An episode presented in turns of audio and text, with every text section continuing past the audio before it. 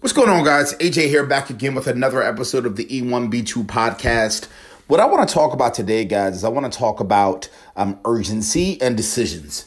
I think urgency, decisions, and and what's the last thing here? I'm just trying to a delegation. There it is, delegation. The ADD decided to kick in for a moment.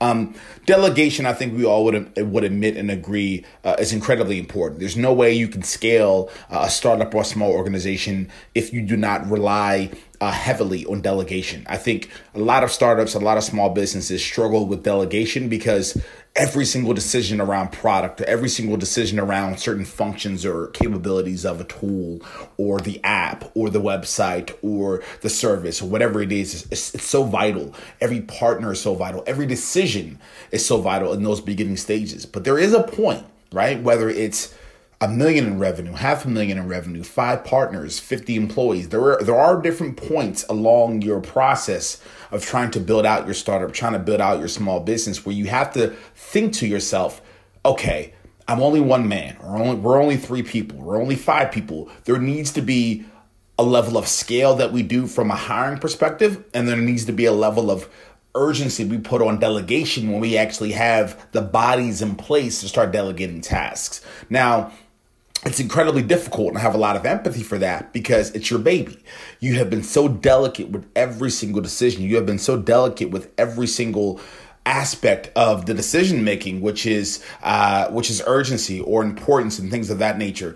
Um, so at the end of the day, I just think it's super vital, super key, super important that we really understand and unpack these variables. So what I want to talk about today, though, is let's assume that you have crossed the the the uh, the big obstacle of you know letting letting go of some of the major responsibilities from a human being perspective and you decided to bring on a team. So let's let's assume that whether it's due to revenue due to an injection of cash you now have the ability you now have the freedom you now have the capabilities of having a, a, team around you, right? You now have the ability to hire 50 employees in a four week span of time, 50 employees in a six month span of time, 100 employees over the course of a year, whatever the case is going to be, right?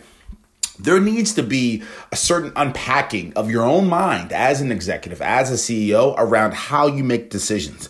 And so, what I'm going to do is I'm going to go through a chart here that I think so many leaders need to unpack for those that they're actually bringing into the organization that they're going to start delegating tasks to. Because what you don't want to happen is two things. Number one, you don't want them to make a lot of bad decisions, which inevitably can, you know, impact customer experience, can impact the product, can impact a lot of different things.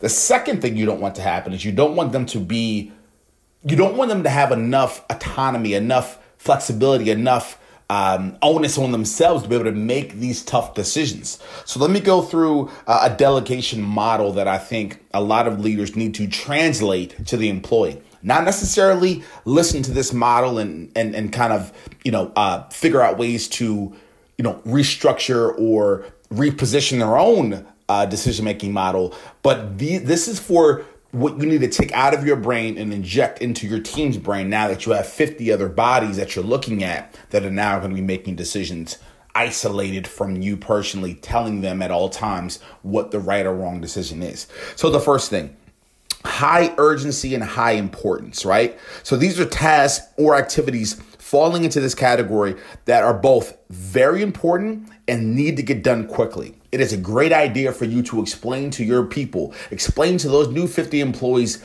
Here are three to four examples over the last two years that have been highly urgent and highly important. Urgent meeting, I'm working fast to get this done. It's highly important because it impacts the finance, it impacts the culture, it impacts a partner, it impacts the speed of which we can go to market and, and, and gain more, more share of the market. Whatever the case is, it's highly urgent and it's highly important. You need to take your brain and you need to inject it into your team and, and walk them through three to four different examples of what that looks like.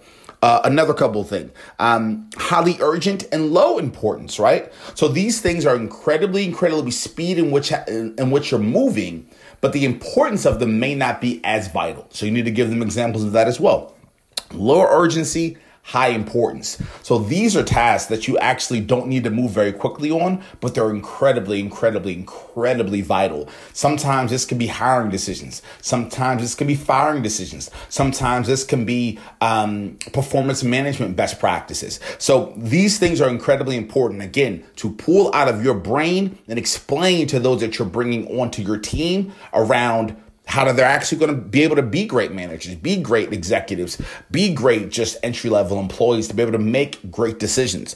And then the last thing, um, low urgency and low importance. These are tasks that are not that vital. They don't need to be, you know, executed very quickly, and you need to give some examples around that as well. So, why am I saying all this?